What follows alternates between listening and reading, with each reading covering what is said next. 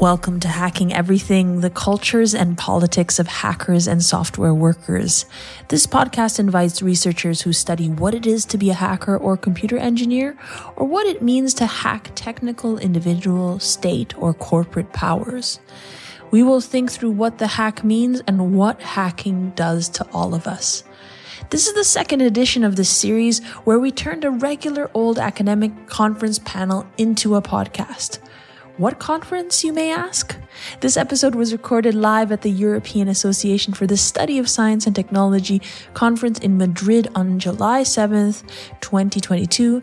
So stay with us, your hosts, Paula Bialski, Matze Oyala, and Andreas Bischof, as we throw out the PowerPoints and turn on the microphones and take you into the world of hacking. Hello, everybody. In this session, we welcome Maya Urbanczyk from the Norwegian University of Science and Technology in a talk titled Hacking Decision Making.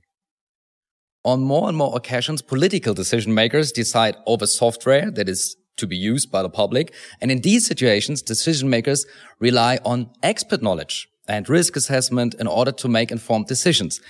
For software decisions, the needed expertise comes from IT and IT security experts and software developers, also known as hackers. In order to understand the many layers of construction and attribution of non-knowledge and ignorance among political decision makers, Maya deconstructs these kinds of situations, hoping to shed more light on the complexity of technological governance. Welcome, Maya. Thank you for having me. Yeah, so that's also the title of your uh, presentation or your uh, uh, contribution. So, like hacking decision making. So, what do you mean? Like, why hacking decision making? Um, I kind of have to admit that I chose uh, the title according to the panel because um, it fair enough, actually ap- applying for the panel um, actually made me think about what I am doing as hacking. Um, because what I am trying to do is um, trying to understand how decisions how decision making works. And at some point in my life I just figured out that it's not only about what you know and what you don't know because uh, I mean and governments have a lot of politicians who do stuff that they not necessarily have been trained in so they usually rely on, uh, as we already said, experts and expertise um, that they just can have at their hand. And um, but still, I figured, um, especially no. I uh, found out uh, by now that um, sometimes in these decision-making processes, um, even if there is expertise that is quite clear and that is not really um, that that there are not many discussions about, like for example in the IT and IT security sphere. Um, I mean, of course there are still discussions, but they are way less controversial than, for example, in medicine. Um, still, politicians will not decide on what the experts said, but just decide on, oh no, let's make it totally different. Um, yeah, so that's that got me into wanting to understand how this actually works and how they can do this even though they have these experts saying, oh no, please do this. So data privacy is protected and everything will work fine. And politicians just being there and being, nah, we will do it differently. Yeah. Uh, I mean, a lot of people that have been engaged in uh, as scientists uh, communicating with politicians, they might have made similar experiences. Why don't they just do the right thing? Why not just doing the right thing? But in this case, uh, it's specific because it's it's uh, sensitive and it's like on the forefront of technological in innovation. So, uh, how did you get there? Um, how did you enter this field? How did you had contact to those processes? And what is uh, the project about? Uh, yeah, th uh, thank you for your question. My uh, specific project is uh, looking into the software implementation processes, hence also this uh, panel. Um, and I'm especially looking into uh, what kind of non-knowledge and ignorance is, what what role both of those are playing in these decision-making processes. Um, because one statement I have read very, very often, uh, especially by politicians, was, "Oh, we just didn't, simply didn't know." So uh, my project started out um, during the pandemic, and uh, one very obvious thing, at least for me, um, was to just look into the processes on how the different Corona warning apps have been brought to society. Um, I don't know. Uh, I kind of hope no one remembers those things, but uh, maybe some will. Um, these Corona warning apps were, uh, there was in the beginning, uh, especially in 2020, a huge debate about which kind of technology shall be used for contact tracing and things like that.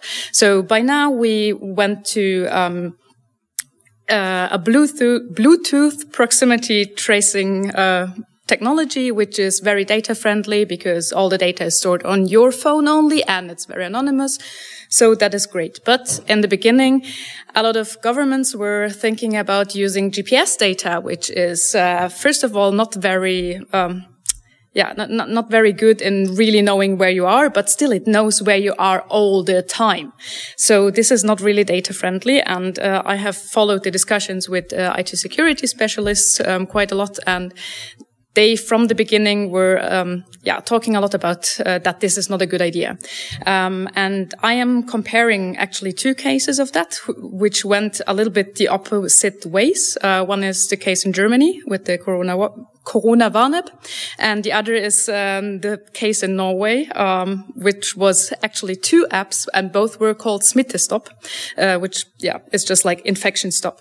Yeah we have that in denmark as well. Yeah yes. Yeah, they, they, they copied the second yeah, version of Denmark. Yeah, so, thank you. Uh, it was worked out very yeah, well. Um, just just as a very very brief description, the processes, um, the one in Germany, to my personal surprise, um, went. Uh, quite according to asking experts, hey, what is the right technology? Experts saying, use Bluetooth, Bluetooth proximity tracing. And um, the government said to other tech uh, entrepreneurs, please build us this app using this technology so far so good. Um, then there was uh, the turn to uh, using a way worse model of uh, just throwing money at startups, startups again. But uh, yeah, that's apparently how it goes.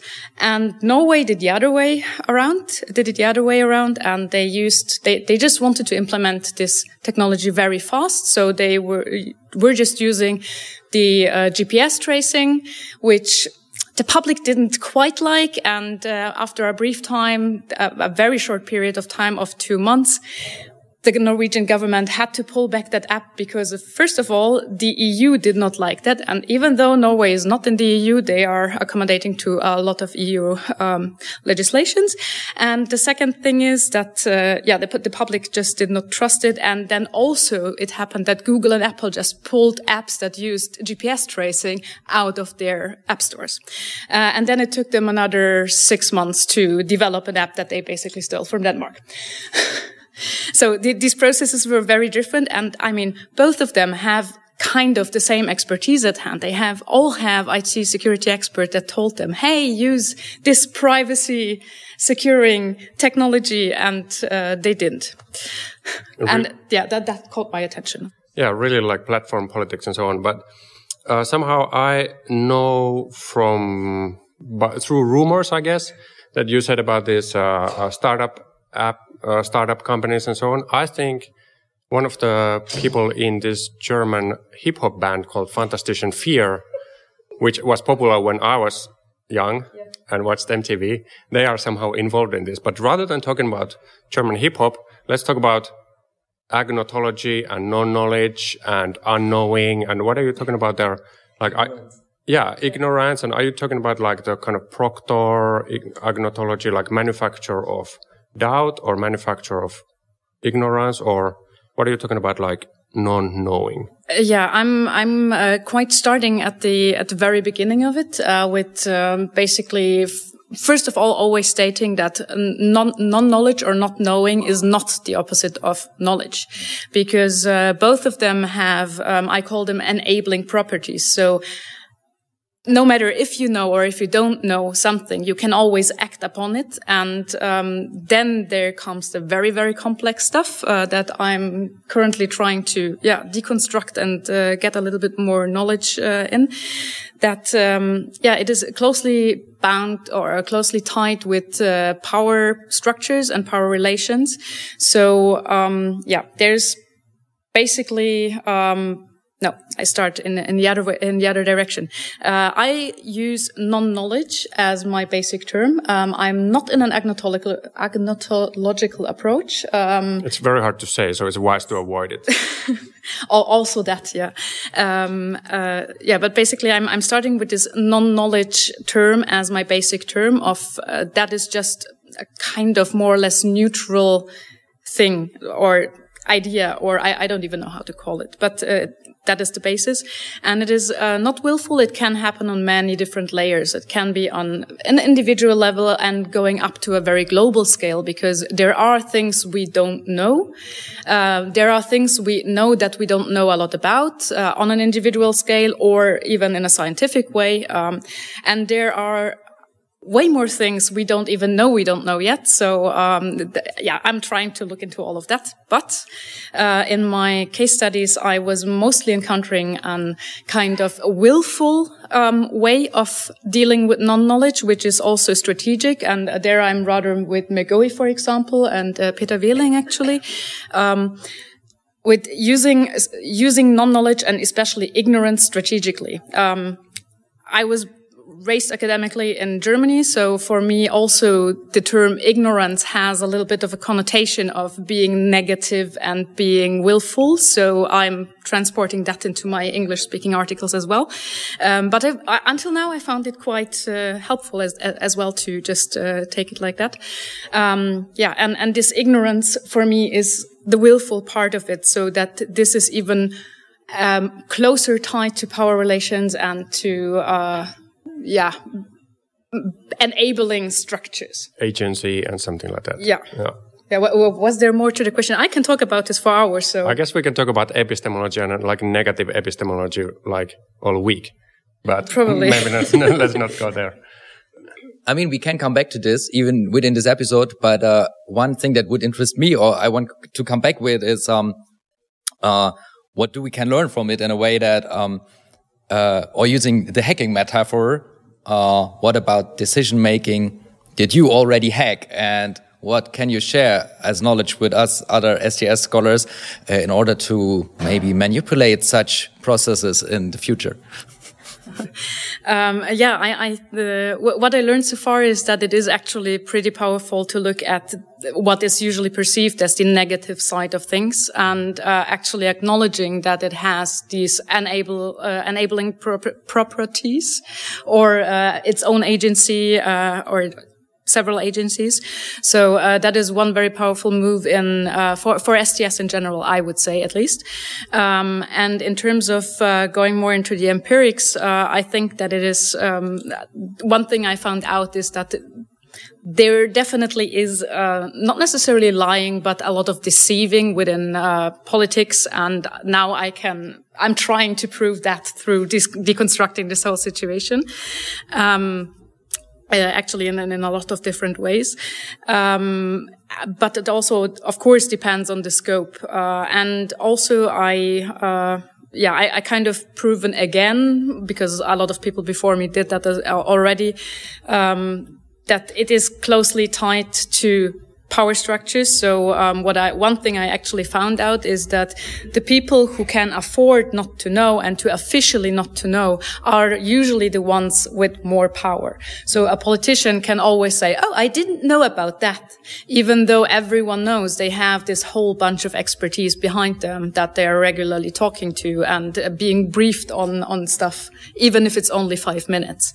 Um, yeah, so so that is uh, one thing that very struck out so far. It seems to me that you're somehow completing this uh, uh, slogan of like knowledge is power, but you're kind of somehow also saying that not knowing is also power. Yes. Or that's somehow in there. Uh, yes, just yes. really, really interesting. Really interesting. Thank you, thank you, Maya, and uh, telling us about the uh, the privilege of not knowing. I'm going to try to forget everything I learned right now. but it will be on the podcast. Thank, Thank you. you. very much for Thank having you. me.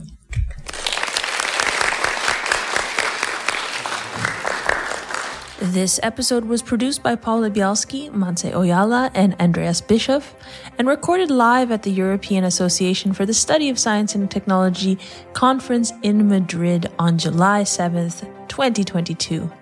Sound editing and music was done by Heights Beats at Hot Milk Productions, with special funding from the Chemnitz University of Technology. A special thank you goes out to all the panelists and audience members of our Hacking Everything panel at this year's EASST 2022 conference.